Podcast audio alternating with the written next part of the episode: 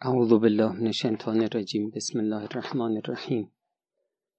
الحمد لله رب العالمین و صلی الله علی محمد و آله الطاهرین. بحث درباره ریا بود. گفتیم ریا بدترین بیماری اخلاقیه. یکی از دلایلی که نشون میده ریا بدترین بیماری اخلاقیه اینه که در مورد ریا روایات متعددی هست که میفرماید ریا شرکه. شرک بدترین گناه تنها گناهیه که اگر بدون توبه آدم با این گناه از دنیا بره قطعا بخشیده نمیشه و ریا از شعبه های شرکه. چه بسا ما پنجاه سال شست سال هفتاد سال زندگی کنیم خدایی نکرده کلی هم عبادت انجام دادیم کارهای خوب کردیم صدقه دادیم نماز شب خوندیم. اما دم آخر به ما بگن که چی؟ شما هیچ عملی برای خدا نکردی و مشرکی و مشرک از دنیا میری. ببین چقدر سخته. پنجاه سال شست سال زندگی کردن هفتاد سال. بعد به آدم بگن که تو ذره عبادت نکردی. مشرکی و باید عذاب مشرکین رو بچشی. و با مشرکین محشور بشی. خب یکی از اوصاف دیگه ریا نفاقه. کسی که ظاهرش با باطنش فرق بکنه این منافقه و منافق هیچ جایگاهی پیش خدا و معصومین علیهم السلام نداره و بدترین عذابها رو هم داره. ریاکار ظاهرش اینه که آدم خوبیه. داره عبادت می‌کنه داره کار خیر می‌کنه به مردم کمک می‌کنه. اما در باطن این عمل رو برای قربه به خدا انجام نمیده. یا ممکنه که قصدش قربه به خدا باشه اما میگه که دوست دارم اینها هم ببینن این اشخاص هم ببینند و نسبت به من فکر خوب بکنن. من تو چشمشون خوب جلوه بدم. خب امام صادق علیه السلام فرمودن الریاء شجرتون لا تثمر الا الشرک الخفی و اصلها النفاق. حضرت فرمودن ریا درختی است که ثمر نمی‌دهد مگر شرک خفی رو که اینا رو توضیح دادیم اما در پایان میفرمایند و اصلها النفاق. ریشه ریا چیه نفاقه درویه انسان ظاهرش با باطنش فرق بکنه. امیر المؤمنین علیه السلام فرمودن المرائی ظاهره جمیل باطنه علیل. ریاکار ظاهرش رو کسی می‌بینه میگه به به چه آدم خوبی چه کارهای خوبی. اما باطن باطن بیماریه. باطن تاریکیه. باطن آلوده ریاکار بدترین آلودگی رو داره دیگه. باز از امام صادق علیه السلام ما یصنع احدکم ان یظهر حسنا و یسر شیئا. یعنی اینجور عمل نکنه یکی از شما که ظاهرش خوب باشه باطنش بد. الیس یرجع الی نفسه و یعلم ان ذالک لیس کذالک شما خودتون رو مطالعه نمی کنی مراجعه رجوع به باطن خودت نمی کنی ببینی نه اینطور نیست. یعنی تو اینطوری که نشون میدی واقعا نیستی. والله عز وجل یقول بل الانسان علی نفسه بصیره. خداوند متعال در سوره قیامت فرمودن که انسان هر انسانی خودش خودشو می‌شناسه. خب این پس ریاکار ریاکار این عملی رو که انجام میده ظاهرش اینه که عمل خیلی شایسته ایه واقعا شایسته نیست. پوک تو خالیه. لذا حضرت در ادامه روایت میفرمان ان السریرت اذا صحت قویت العلانیه. ببین ظاهر درست بشه باطنم درست و قوی میشه. خب نفاق هم مثل شرک دو جوره. ما تو شرک گفتیم که شرک جلی داریم شرک خفی. اینم نفاق هم دو جوره. نفاق جلی داریم نفاق خفی داریم. نفاق جلی اینی که انسان مثلا در امور اعتقادی اعتقادی به نماز نداره. اصلا نماز نمی‌خونه این اعتقادی به نماز نداره. اما تو این جامعه زندگی می‌کنه می‌خواد همه نسبت بهش خوشبین باشن بدبین نباشن. این جامعه هم جامعه نمازخونی چیکار می‌کنه؟ میاد مثلا تو نماز جماعت شرکت می‌کنه همه ببینن که این نماز می‌خونه.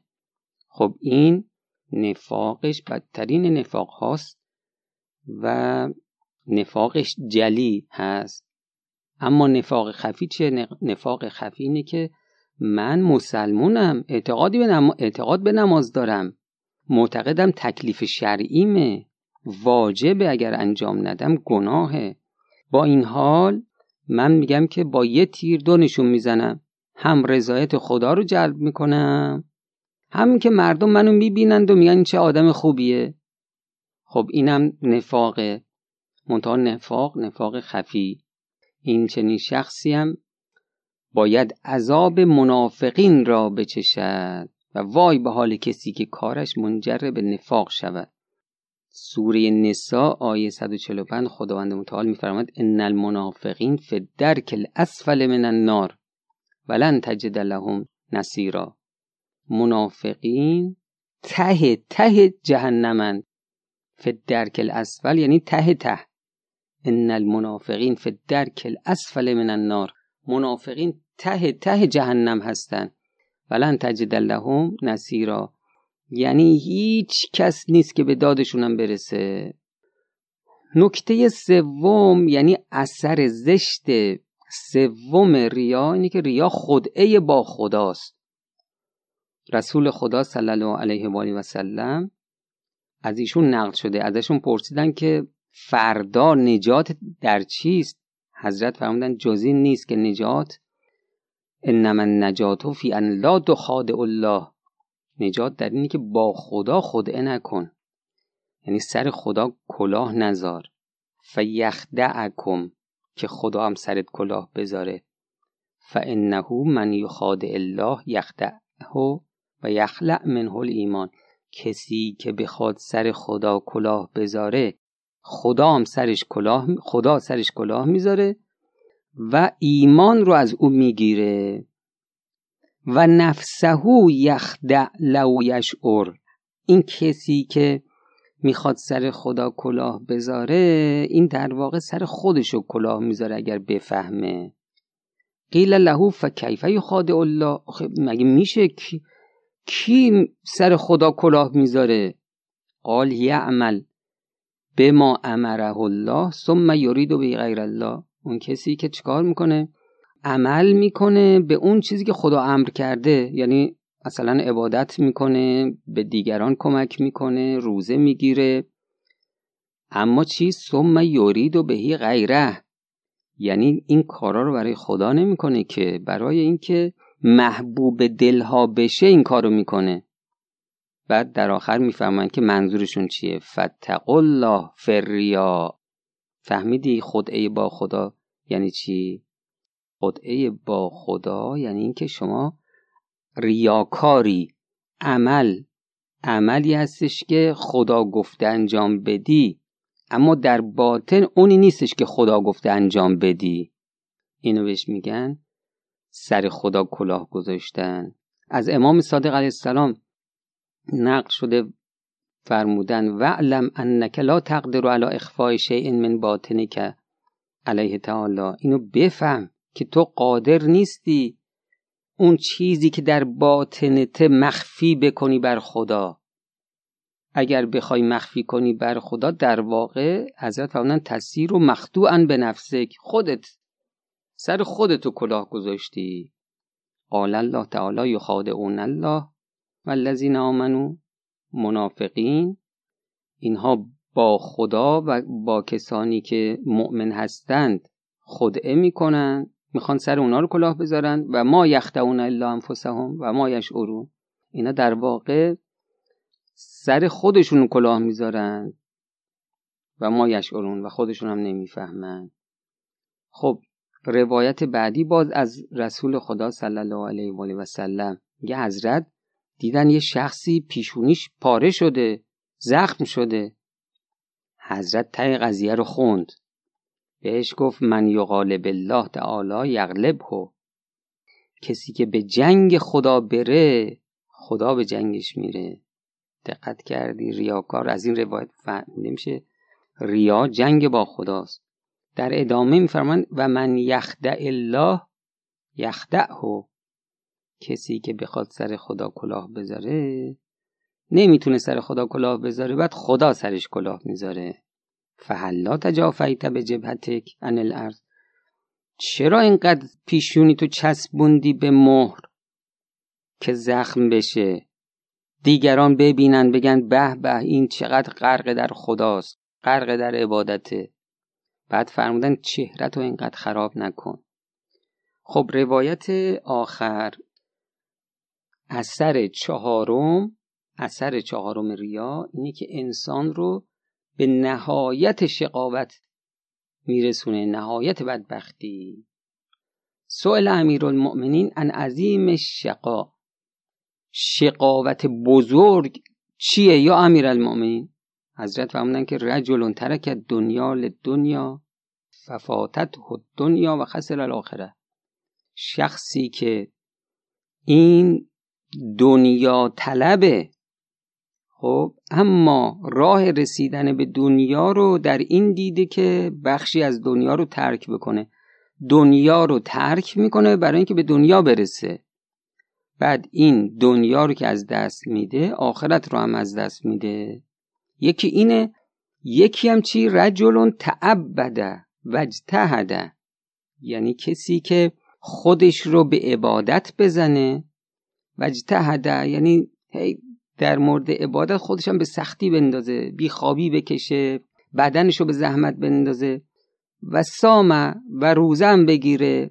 اما چی رعا الناس؟ برای این که ریا بکنه.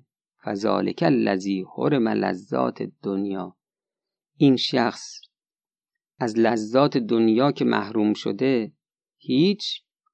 و لحقه تعب به سختی خودشو که این داخته سختی که اگر مخلص بود خیلی براش ارزش داشت و خدا به خاطر این سختیش بهش ثواب می‌داد و او رو به بهش می‌برد. و لحقه تعب الذی لو کان بهی مخلصا لستحق ثوابه فورد الاخره و هو یظن انه قد عمل ما یسقل بهی میزانو اما این شخص وارد آخرت میشه در حالی که خودش هم تصورش اینه که من اعمال بسیار بزرگ و زیادی داشتم و حتما میزان اعمال من این ترازوی اعمال من حتما خیلی سنگینه.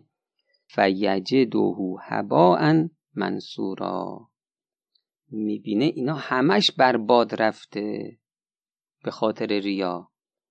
به خاطر ریا ذره عمل نداره که این به اون اعمال امید داشته باشه. خب امروز هم سه اثر از آثار مخرب آثار وخیم ریا رو خوندیم. ریا نفاق ریا خدعه با خداست. ریا نهایت شقاوته امیدوارم که عزم اونو جزم بکنیم. آروم آروم اعمالی رو که می‌خوایم انجام بدیم درش دقت بکنیم. ببینیم که این عمل برای چیه و اعمالمون رو فقط برای خدا انجام بدیم. و صلی الله علی محمد و آله الطاهرین.